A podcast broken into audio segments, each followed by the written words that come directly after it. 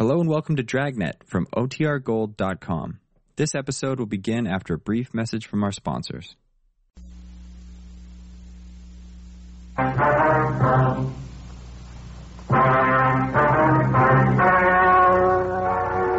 story you are about to hear is true. The names have been changed to protect the innocent.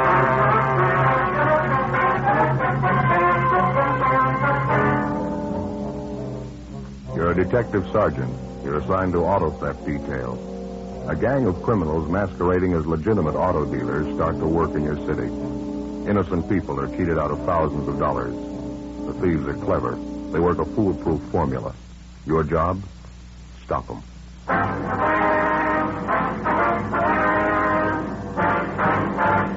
Dragnet, the documented drama of an actual crime. For the next 30 minutes, in cooperation with the Los Angeles Police Department, you will travel step by step on the side of the law through an actual case transcribed from official police files. From beginning to end, from crime to punishment, Dragnet is the story of your police force in action.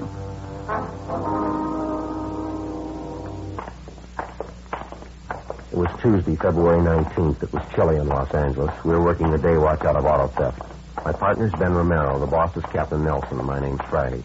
We were on the way out from the office, and it was 10.25 a.m. when we got to the corner of 38th Street and Maxbury Avenue. The Greenleaf Day Nursery School. Mrs. Uh, Palmer, is that right? Oh, I think so. Just a minute. I've got it written down. Yeah. Mm-hmm. Excuse me, ma'am. What the fellow Palmer? Palmer, the one. Policeman, Martin Romero, Friday. Oh, yes, Tom. Going to get all about it. Is that it? Yes, ma'am. We've been handling similar complaints the last month or so. We'd like to have you tell us everything that happened in your case, if you would, please. One of the most underhanded things I've ever heard of, Sergeant. It would have been the same thing if he'd held me up with a gun, just out and out robbery. Well, could you give us some of the details, ma'am? How you were first approached on the deal? Excuse me a minute, please. Children, time to go inside now. We're going to color pictures with the crayons this morning. Mrs. Johnson has them all ready for you inside. Bruce, Michael, Sandra, go along now. Inside, everyone. Certainly wish the warm weather to hurry up and come. Children always raise such an uproar when we have to keep them indoors. Worst part of running a day nursery the winter months. Yes, ma'am, I suppose so. Now, about your automobile, Miss Palmer, we understand you had it up for sale. You advertised in one of the local newspapers, is that right? Yes, that's right. I ran one of those three-day want ads over the weekend, Friday, Saturday, and Sunday. I thought I'd get more for my car if I sold it myself. I mean, instead of selling it to a used car lot. Yes, ma'am. How many answers did you get on your want ad? Well, just the one way it turned out. This man came out and looked at my car first thing in the morning. He offered to pay me exactly what I was asking for it, so I sold it to him. That's just the way it went. Who was this man, Mrs. Palmer? Was he representing some auto company? Yes, he said he was anyway. He gave his name as Joseph Newhall. I've got his card inside. Said he was a buyer for Dan Barton's used car lot on South Cat Street. Nicely dressed man. He made it all seem so honest. How was the deal arranged? Could you tell us? I mean, transfer the car, payment, and so forth? Well, he gave me a check for fifty dollars, sort of a down payment to hold the car for him. It was a certified company check. I see.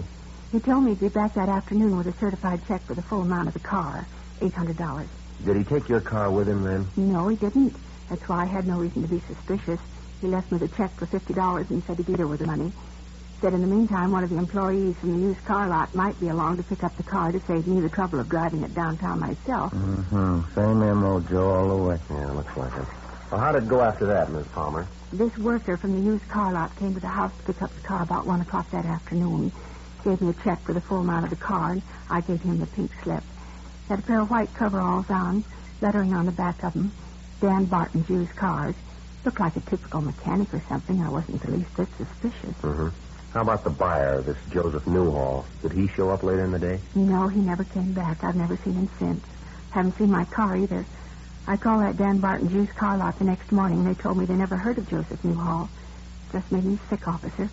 I can't afford to lose the money I had in that car. Yes, ma'am, we understand. Same things happen to a dozen people like you around the city. Do you remember what this man Newhall looked like, Miss Palmer? His physical description, maybe the clothes he was wearing? Yes, I've got it all written down, Sergeant, in my diary. Would you like to step inside, please? I've got my little office at the back of the school here. All right, thank you very much. I always make a record of everything in my diary. I've kept one ever since I was a girl in college, every day. I suppose you've got all the information on your car, the make, license number, things like that. Oh, yes, indeed. I got everything together I thought might help you. Right up these stairs, please. Thank you. Go ahead. How about the description of the man in overalls, the one who came to pick up your car? Would you remember him, ma'am? Yes, I've got that for you, too. Everything I thought would help. Just have a seat there, officers. I've got the things in my desk here. Thank you, Miss Right Coleman. ahead, thank you.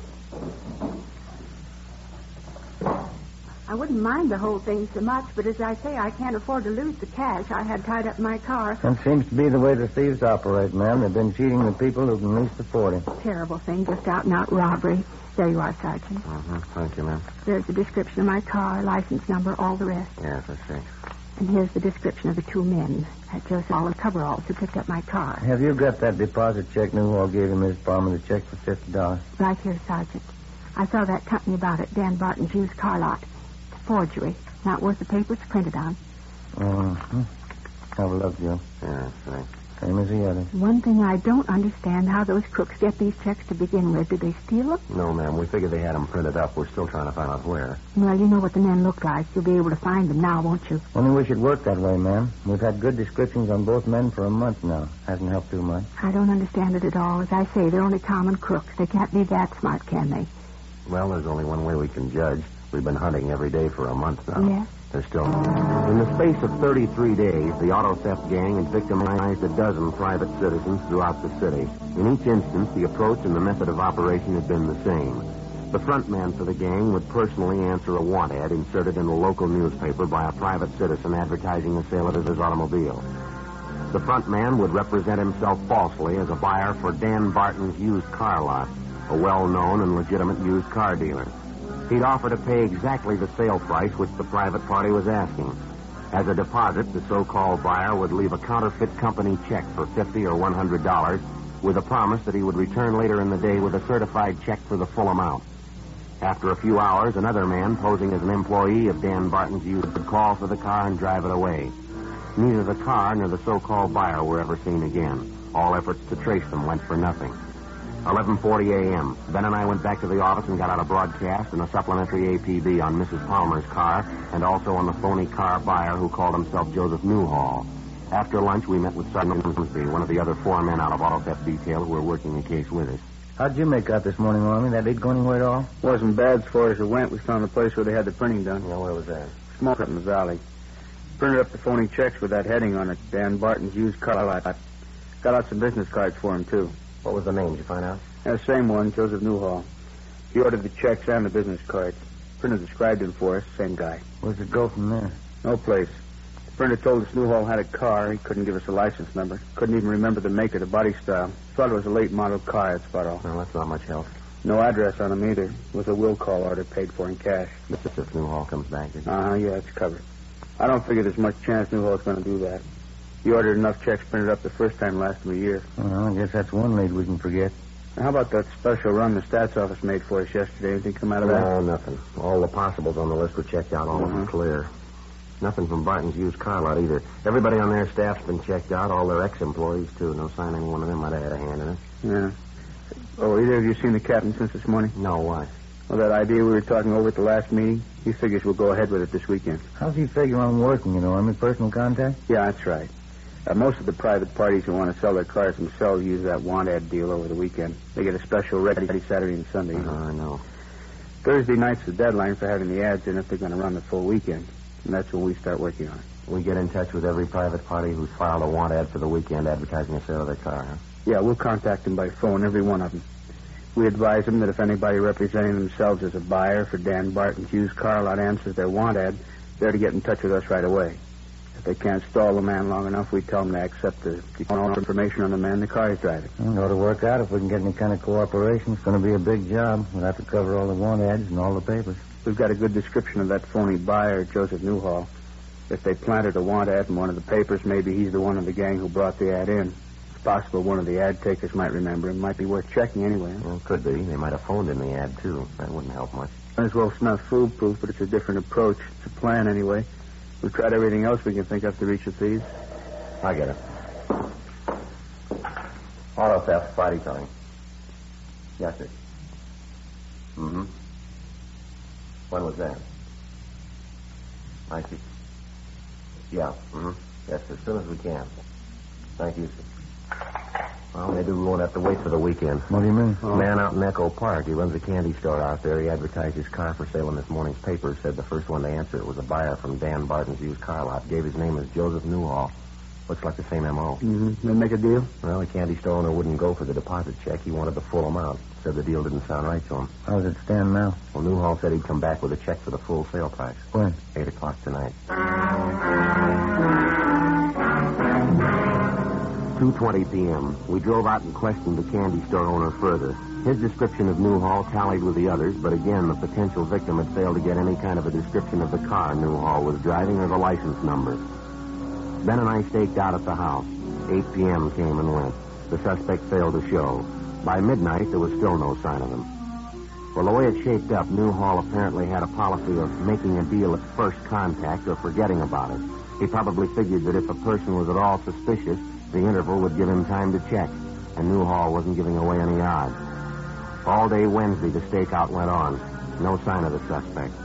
On Thursday night, the local newspapers gave us lists of names and phone numbers of all private parties who had ordered want ads for the coming weekend to advertise the sale of an automobile.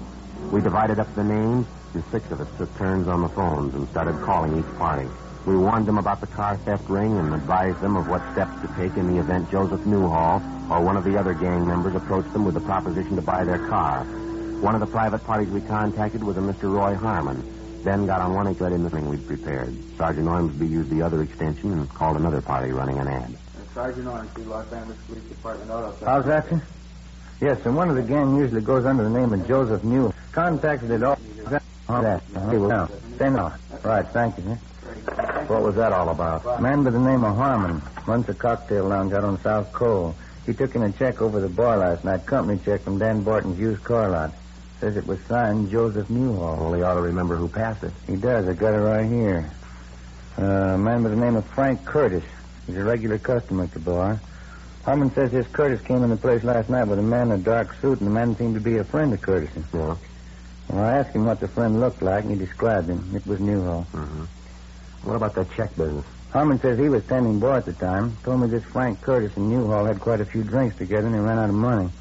Newhall wanted to cash a check, but Harmon said no, he didn't know him. Mm-hmm. Well, this Frank Curtis is a regular customer at the bar, and he offered to endorse the check for Newhall. So Harmon said okay, and he cashed it. Well, how well does Harmon know this customer is, this Curtis? Pretty well. Lives across the street from him. We checked Frank Curtis through R&I, but he had no previous criminal record. We left the rest of the list for the other men, and Ben and I drove out and talked to Roy Harmon, the owner of the cocktail lounge where the suspect Joseph Newhall had cashed a check with the help of his friend, Frank Curtis. Harmon told the same story he'd given Ben over the phone. Curtis was a longtime neighbor of his and a steady customer at his cocktail lounge. As for Newhall, he'd never set eyes on him until the night before. Harmon gave us the home address of Frank Curtis, and we checked it out. Mrs. Curtis answered the door and told us that her husband Frank was working the newly inaugurated night shift at an aircraft plant in the south end of the city. Ben and I drove down to the plant, and after checking with the personnel office, we finally located Curtis at his work. He was an assistant foreman in one of the aircraft assembly shops. The truth, Sergeant Romero. The last time I saw Newhall before the years ago. Used to work at a work plant together. What's the matter, anyways? You done something? We understand you endorsed a check to Newhall for fifty dollars. You know him that well? I mean, that you'd endorse checks for him? Well, maybe I shouldn't have. Wife's always telling me I'll be more careful who I'm signing checks for. Well, what happened anyway? Wasn't the check any good? Do you have any idea where we could find this friend of yours, this Newhall? Well, I don't know.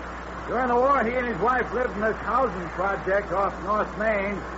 I know they moved from that place, though. Yeah. Uh, as a matter of fact, old Joe didn't tell me where he was living. I gave him my address, told him to drop over for a beer sometime. Don't remember getting his address, though. Couldn't tell me what this is about, huh? Just a routine check. We'd like to locate Newhall, that's all. Got a few questions we'd like to ask him. Sir, excuse me. We were to watch it here, Sergeant. Yeah. Men coming through with that jig there. Okay, fellas, straight on through, all clear. Vertical fin assembly down the street. We're getting busy again, all right. Seems like the old swing shift days all over again. War years. Yeah, you mentioned a minute ago that Newhall is married, Miss Curtis. Yeah, that's right. What about his wife? Can you tell us anything at all about her? Betty? No, no, I don't think so. Her and Joe seem to get along all right. Got along pretty well, matter of fact. Nice girl, Betty. I never minded her much. The Newhalls have any children? Do you know that? No, no kids. Both of them work, her and Joe. Uh-huh. Would you know if Newhall's wife is still working? I don't know. Probably is. But yeah, yeah, matter of fact, she is. Joe happened to mention it the other night when we were talking. Just happened to think of it. Well, go ahead. Well, I remember I asked about Betty, and he said she was still working. Same old place, same old job, that's all. Where is this place she works, you know? Yeah, City Hall. We continued questioning Frank Curtis, and he told us that to the best of his knowledge, the suspect's wife, Betty Newhall, had a civil service rating and that she'd worked as a file clerk in the record room of one of the bureaus in the municipal. The next morning, Ben and I got in touch with the civil service officials at the city hall, they got out a tracer on the wife of the suspect. 11:20 a.m. I got it. Auto theft Friday. Yes, sir. How's that? Uh, I didn't hear. When? Yeah, I see. Yes, sir. Right. We'll check with you in about an hour. Bye. I don't know why we always have to do it the hard way. Why, what was it? The call back on Newhall's wife. Most of it checks out just the way Curtis told us. What's the rub? Betty Newhall quit her job a month ago. Hasn't been around, hasn't been seen since. Civil service can't even contact her. What's the deal? She moved. No forwarding address, not a trace of her.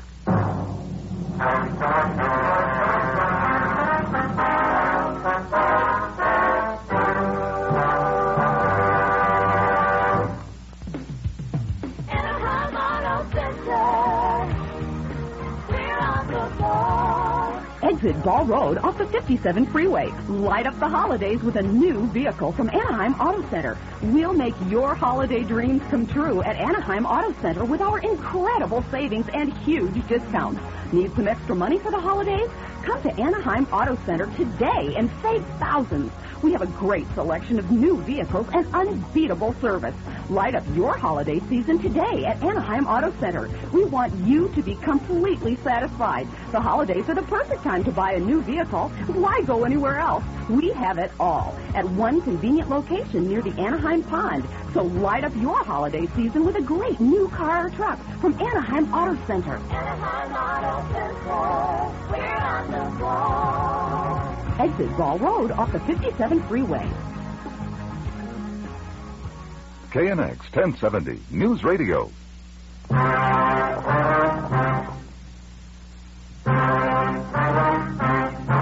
Saturday, February 23rd. The strongest lead we'd had to the auto theft gang began to fade. Mrs. Betty Newhall, the wife of our principal suspect, wasn't to be found. We checked out all her known friends and relatives, the places she was known to frequent. There wasn't a trace of her. Then got all the available information on her from the Civil Service Office, and we got out a broadcast and the supplementary All Points Bulletin. We found out she had a 10 year old son, so we checked with the Board of Education to see if the boy was registered in one of the city schools. He wasn't listed. Still no response. We stayed on it.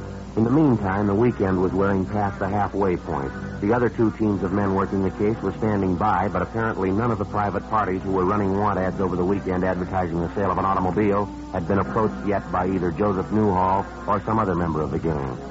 If they did make a contact, it hadn't been reported to us. Saturday night, still no response. 8.50 p.m. Ben and I had some supper at Johnny Coken's place, and then we went back to the office. Not a bad meal at all, huh? Pretty fair for a Saturday night. Good soup. Yeah, it's nothing like that corn chowder Johnny puts out. It's the best. Sure wish you'd do something about that coffee. Like taking a shot of adrenaline, isn't it? It is pretty strong and... Hmm, excuse me. Maybe that's what's giving me this heartburn. Where's Ormsby? I thought he was covering. So did I. He was here when I left. Joe, Ben? Hi, Army. Thought we lost you. I'm taking a call from Hollywood Division. Good piece of news. What's that? Newhall's wife, they found her. At approximately 25 minutes past 8 that night, a dark haired woman in her late 30s had brought a young boy into a pharmacy in the Hollywood area. Apparently, the woman had been drinking, but she was not intoxicated. The young boy with her, whom she identified as her 10 year old son, was badly cut and bruised about the face and head. The woman insisted that the pharmacist on duty treat the boy and attend to his injuries.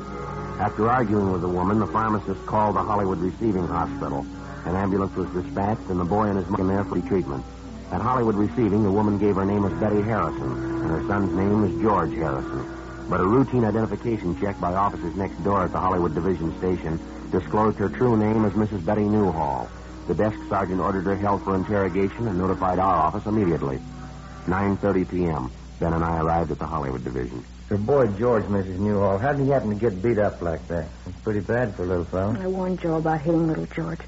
I told him if he did it again, I'd walk out. Well, I did walk out. I don't care what happens to him. You mean the boy's father did that to him, beat him up like that? He's not George's father. Second marriage. My name used to be Donnelly. I had two kids. One died. Uh-huh. When the divorce came through, I got custody of George, and, and I married Joe Newhall. You know why we're looking for your husband, Miss Newhall?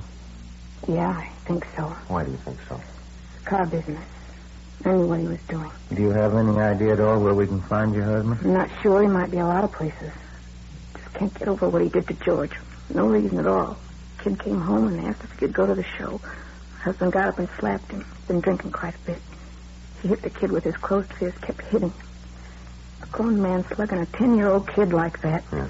I don't care about any man where George is concerned. Nobody's going to treat a kid of mine like that. You said you knew about your husband's dealing in the car business, Mrs. Newhall. How much do you know about it?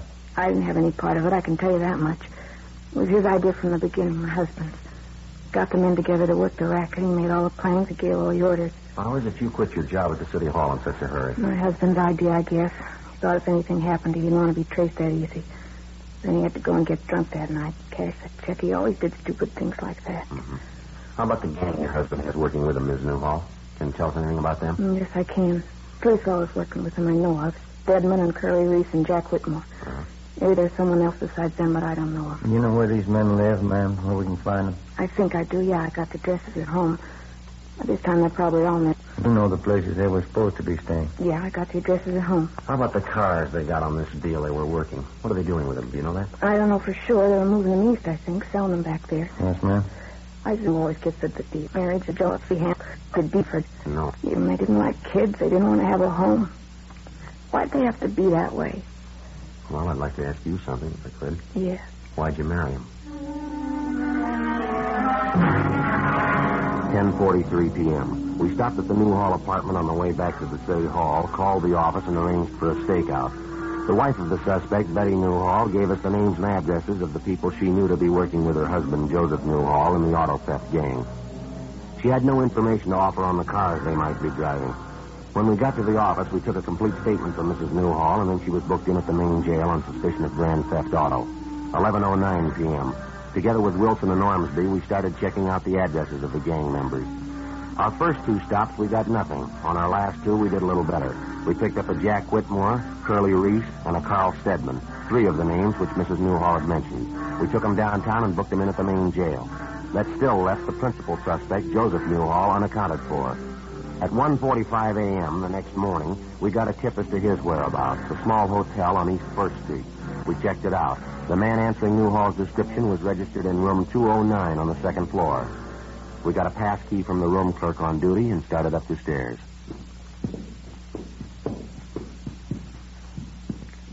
Two oh nine. Down this way, Joe. All right. Yeah, seven. Here we are. Mm-hmm.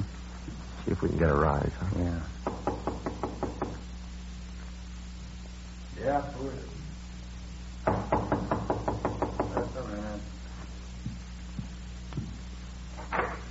Yeah, police officers. All right, hold it there, Mr. Down, Ben. Yeah. Hey, what is this? What's this all about? You generally sleep with your clothes on, Newhall? Look, I don't know what you're talking about. What is this, a shakedown? He's clean, Joe. I'll check his bag. All right, I'll stay out of those things. You haven't got any right breaking in here like this, going through my property. Let's relax, Newhall. This won't take long.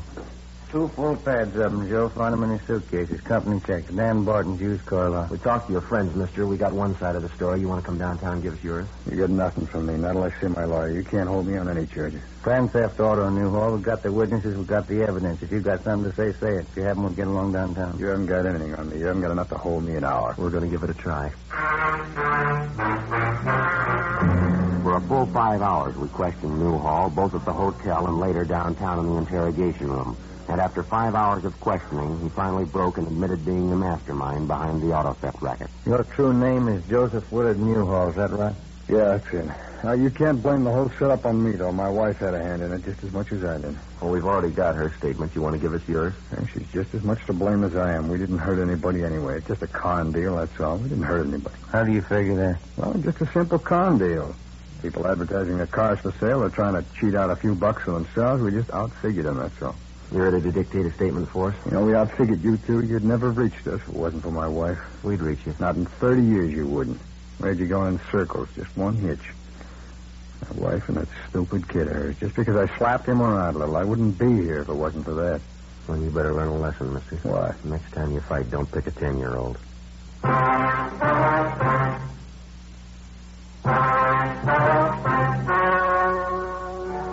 The story you have just heard was true. The names were changed to protect the innocent.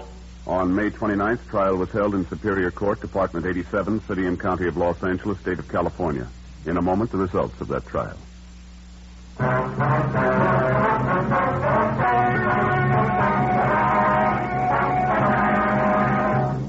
A check of his fingerprints revealed that Joseph Newhall's true name was Joseph Orrin Henderson, and that he had a previous record of forgery and burglary in the state of South Carolina.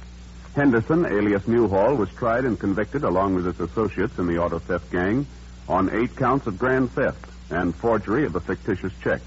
They received sentences as prescribed by law. Grand theft is punishable by imprisonment for not less than one or more than ten years. Forgery of a fictitious check is punishable by imprisonment in the county jail for not more than one year or in the state penitentiary for not more than 14 years. The wife, Betty Newhall, was convicted as an accomplice and was sentenced to serve one year in the county jail. Ladies and gentlemen, our security and the peace of the world are in danger while hundreds of millions behind the Iron Curtain are victims of vicious lies about the United States and other free nations. Join the crusade for freedom through your local crusade committee or by writing to General Clay, Empire State Building, New York City. Make a contribution to its work. Help truth fight communism. Join the crusade for freedom.